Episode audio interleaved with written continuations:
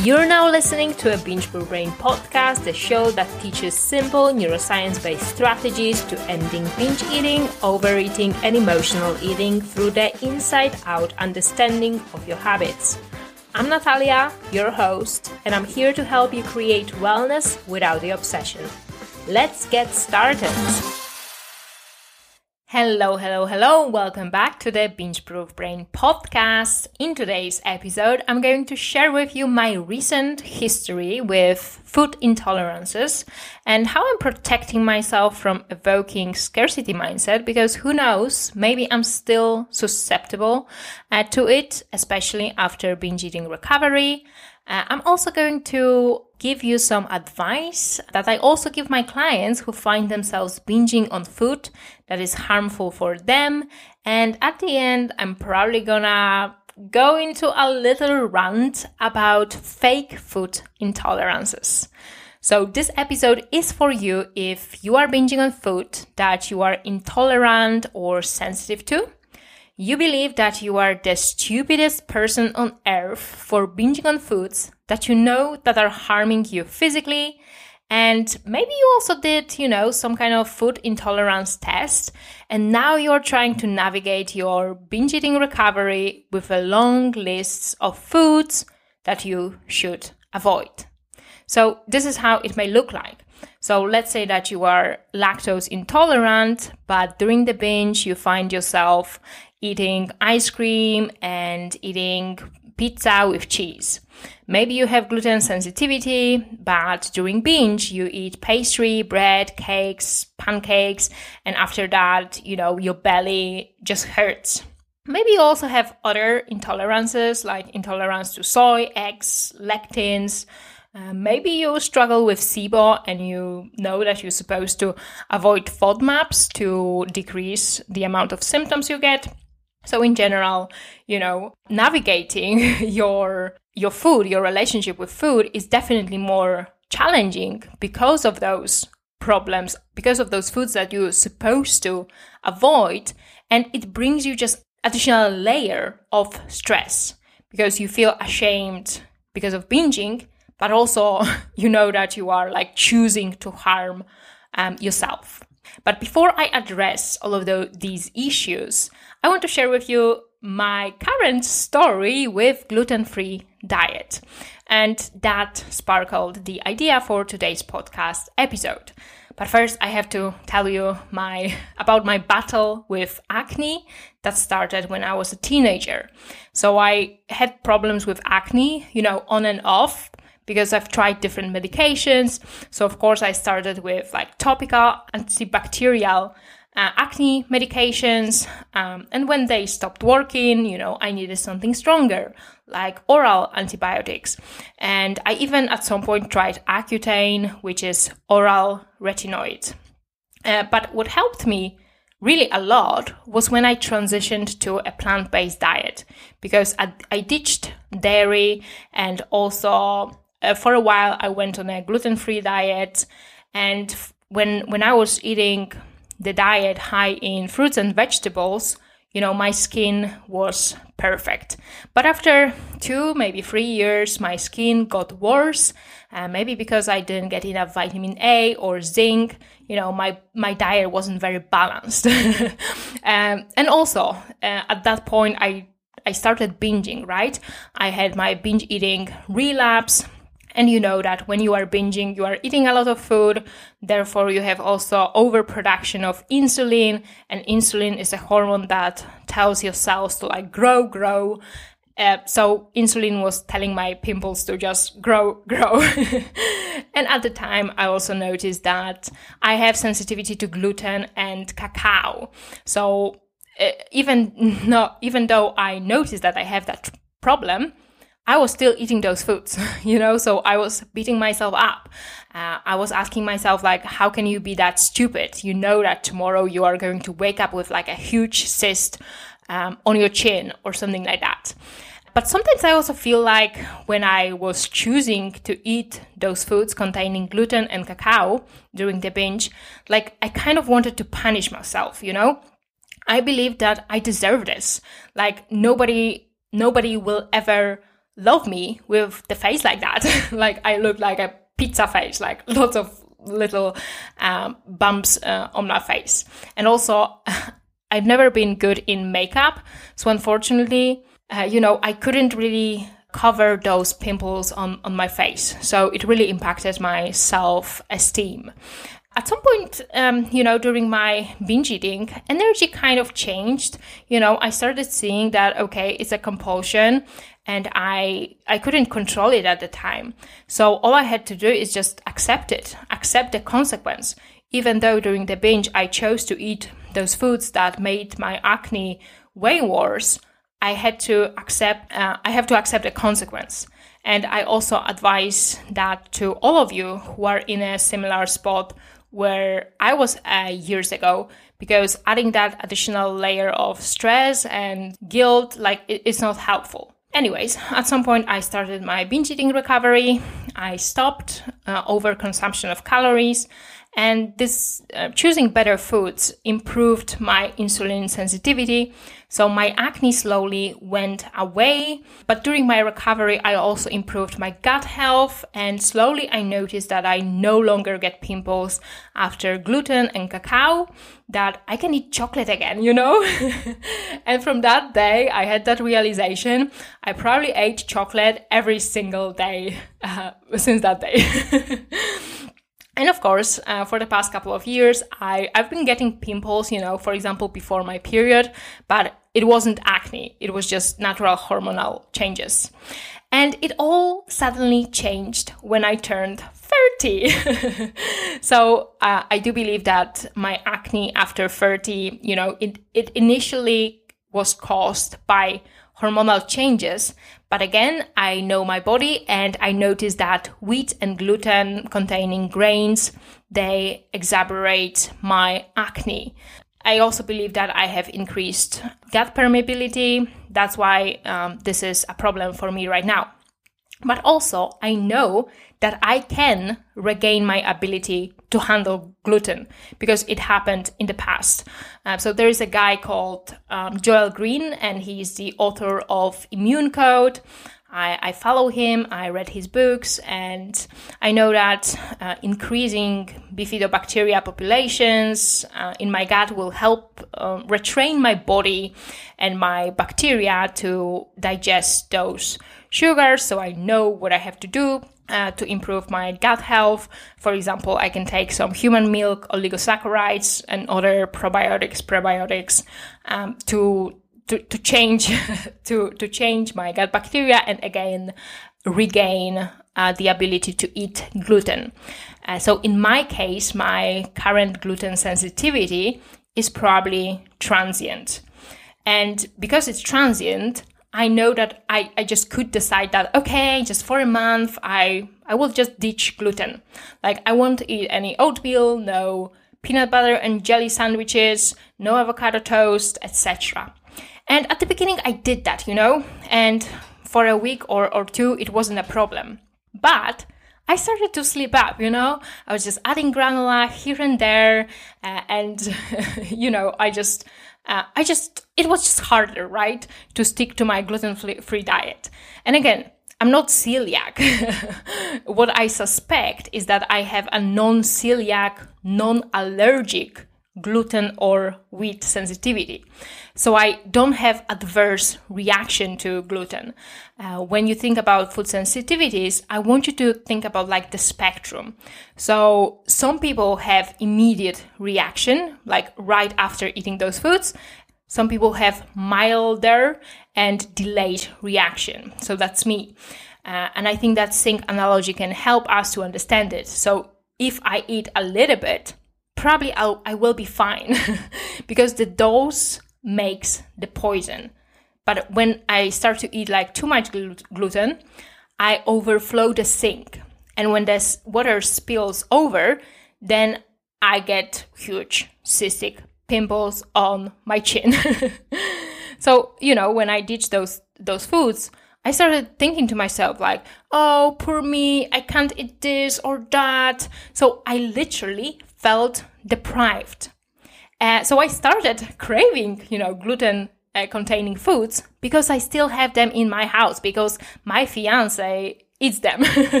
you know, uh, he is uh, Dutch and Dutch people just love bread. if you've been um, living here for a while, you know that they are obsessed with their sandwiches.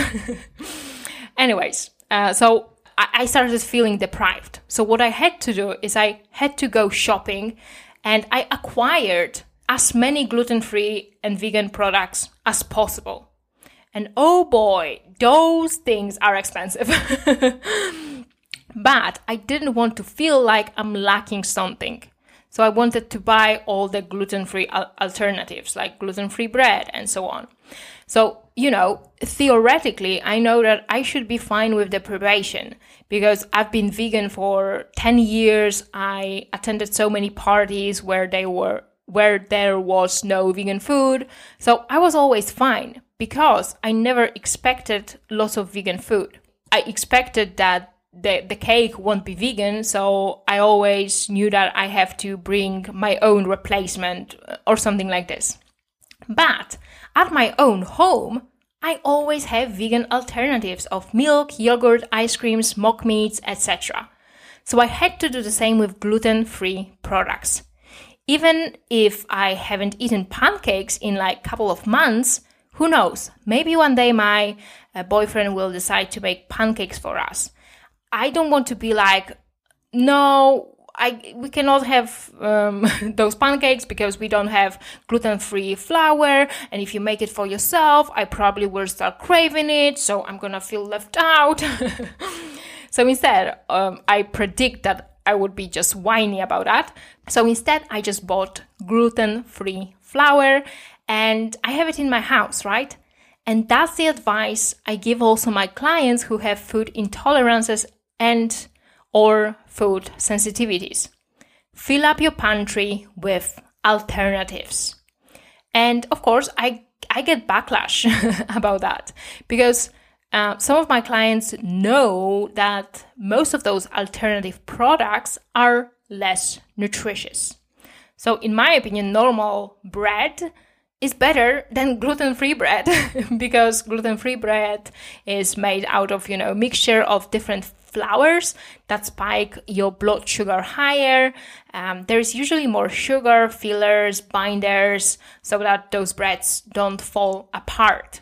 But it's not the point. Um, like you are not eating them to be healthier or, or not. It's about the psychological abundance. I want your brain to know that those foods are available, and during the binge, you don't have to reach for those foods that are harming you and after a binge you're gonna feel bad physically because of the binge but also because of the gastrointestinal problems you're gonna have. And of course my clients they do feel hesitant to bring those foods into the house because they believe that when they bring those foods they will eat all of them because it's you know new food and it's exciting and my opinion is that when you find yourself overeating on those foods you may want to keep those uh, foods, uh, keep bringing them more often to your house so that you can habituate yourself to those foods. Like the, the foods are not the problem. You um, seeing them in a certain way, that's that's the problem. So that was the part about um, you know food intolerances, how you can navigate it. And the last thing I want you to know is that you are not stupid. like you may be believing that um, that you are stupid because you are eating those foods that are actively harming you. But I want to remind you about all the warning labels on cigarettes. Uh, so usually they mention that hey, if you smoke cigarettes, you've got increased risk of lung cancer. But look, people are still uh, smoking cigarettes. We are doing a lot of things that are harming us. Even me right now sitting at my desk, you know, that's a problem, right? because prolonged sitting, I don't know, shortens your lifespan or something like that. So I want you to know that in the moment, the eating disorder, you know, takes over you. It's a compulsion. It's not your, your fault. And most humans rarely do rational decisions. actually a lot of decisions that we make they are driven by by our emotions so even if you are eating those foods in it, it doesn't mean anything about you so i wanted to just just tell you that that you are not stupid but i want to tell you what is stupid and it is food intolerance testing quackery and before we get into that, and I feel like I'm already getting like excited to rant about it a little bit, um, I need to make just this quick science explanation. I want to show you the difference between food allergies, food intolerances, and food sensitivity. So let's start with food allergies. So allergies are IgE mediated. Uh, IgE means immunoglobulin E. So that means that allergies require immune response. So when you have some kind of food allergy, um, you may expect symptoms like, I don't know, difficulty breathing, maybe feeling sick, having hives, itchy rashes, maybe your limbs or face is swollen. And food allergies are diagnosed using blood test, IgE blood test and maybe also um, like a skin uh, prick test uh, and usually they are combined with like food challenge and a person who performs those tests is a medical doctor maybe immunologist or an allergist yes so that was the part about food allergies now food intolerances so food intolerance is a digestive response rather than an immune response so it means that you have difficulty digesting certain foods, and after eating them, you are having unpleasant physical reactions to them. Um, symptoms may include something like bloating, flatulence, uh, maybe some tummy cramps, and so on. But important information is that there is no blood test for food intolerance. And the third category I wanted to talk about is food sensitivities. And to be honest, we don't know much about food sensitivities. They might be a reaction from the immune system, but there is no gold standard testing to check, you know, what kind of food sensitivities you have. I want you to notice that there is a number of people who call themselves allergic to certain food. And usually they just overestimate their problem and they misuse the term allergic. Of course, they may still have food intolerance or food sensitivity, but there is no valid test that checks food intolerance or food sensitivity. And, you know, based on my knowledge, okay? Yeah, I'm not a specialist in, you know, food sensitivities, but as far as I know, I think that there is no valid test for that. And if somebody says that they have valid tests that can tell you, you know, about your food intolerance or food sensitivity, just make sure that this testing is FDA approved because it needs to have some kind of scientific validity. Because unfortunately, a lot of people sell like bullshit tests. so the best thing that you can do in order to check your food intolerance or food sensitivity is just self observation. And that's a problem because, uh, you know, a lot of people come to me and they say that they did this uh, food intolerance testing. They, they bought it. I don't know, maybe it required blood, saliva, I don't know, maybe a, a piece of your hair. And the test results said that they can't eat spinach, eggs, strawberries, bread, and avocado. And weirdly enough, these are the staples of their diet. the thing is that commercial IgG food intolerance tests are not valid because, because IgG response is a natural immune response to a foods you're eating. So if if before a test you were eating those foods, on a result, you're gonna see reaction. but unfortunately, the test's gonna tell you that you have to avoid those foods. But all those tests prove is that you were eating those foods before the test. so I want you to, to notice the difference that IgE are legit food allergy tests. However, IgG tests are bullshit food intolerance testing. And this is what happens when you do that test, that bullshit test, and you receive the results. You limit those foods for a while because you believe that they are harming you. And often those are pretty, you know, nutritious foods. And that unfortunately leads to dysbiosis of gut microbiome because instead of eating a lot of instead of eating variety of foods, you are limited to, you know, just a couple of foods. So again, you limit those foods, but inevitably at some point you are going to, you know, maybe crave them uh, and you decide to eat them. And after eating them, you are going to feel bad because you are lacking the bacteria that feed on those foods. And then you have symptoms. And then the idea that you are intolerant to those foods is reinforced. Uh, and additionally, like before you even start eating those foods, you may be under a lot of stress because you anticipate that you are going to have gastrointestinal response, right? So you are stressing about those foods, which which may contribute to to the symptoms. And and we could also attribute those symptoms to the nocebo effect. So in general, your reaction can, can be psychosomatic, or it can be also caused by disturbed gut microbiota. And it's not like your body is intolerant to those foods. The problem is gut dysbiosis. In other words, uh, imbalance of gut microbiota. And here's a great example that I'm on a plant based diet and I eat lots of legumes without having to fart, you know?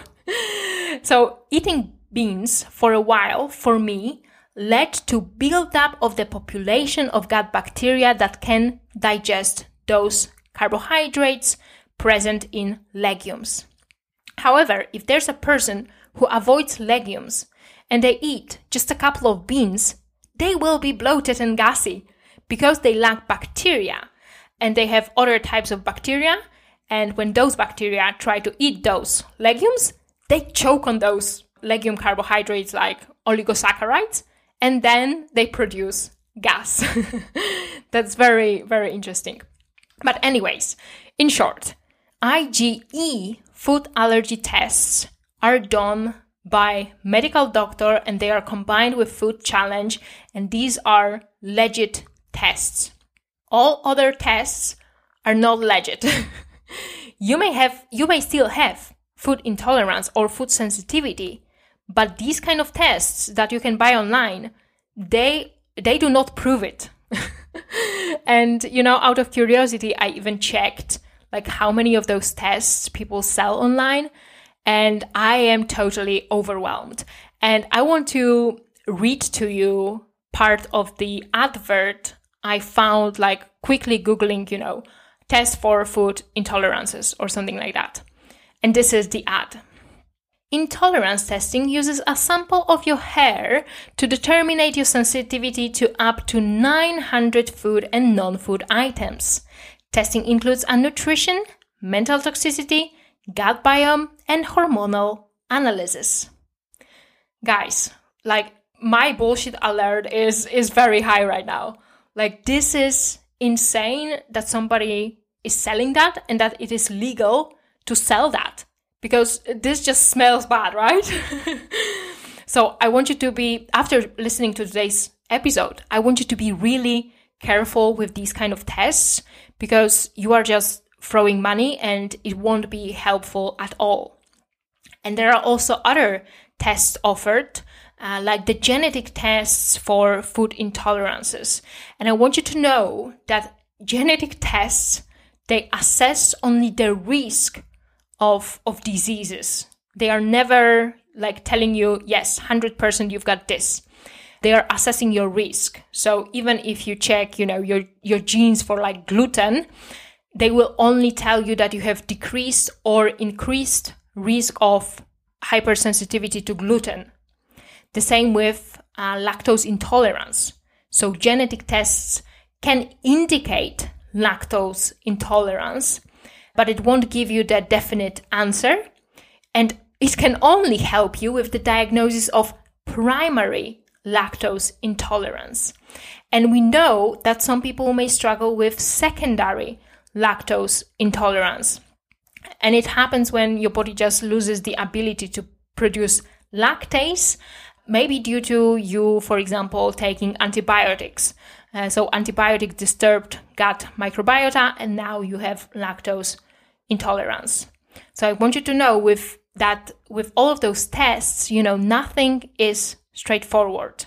So, be very careful with your interpretation.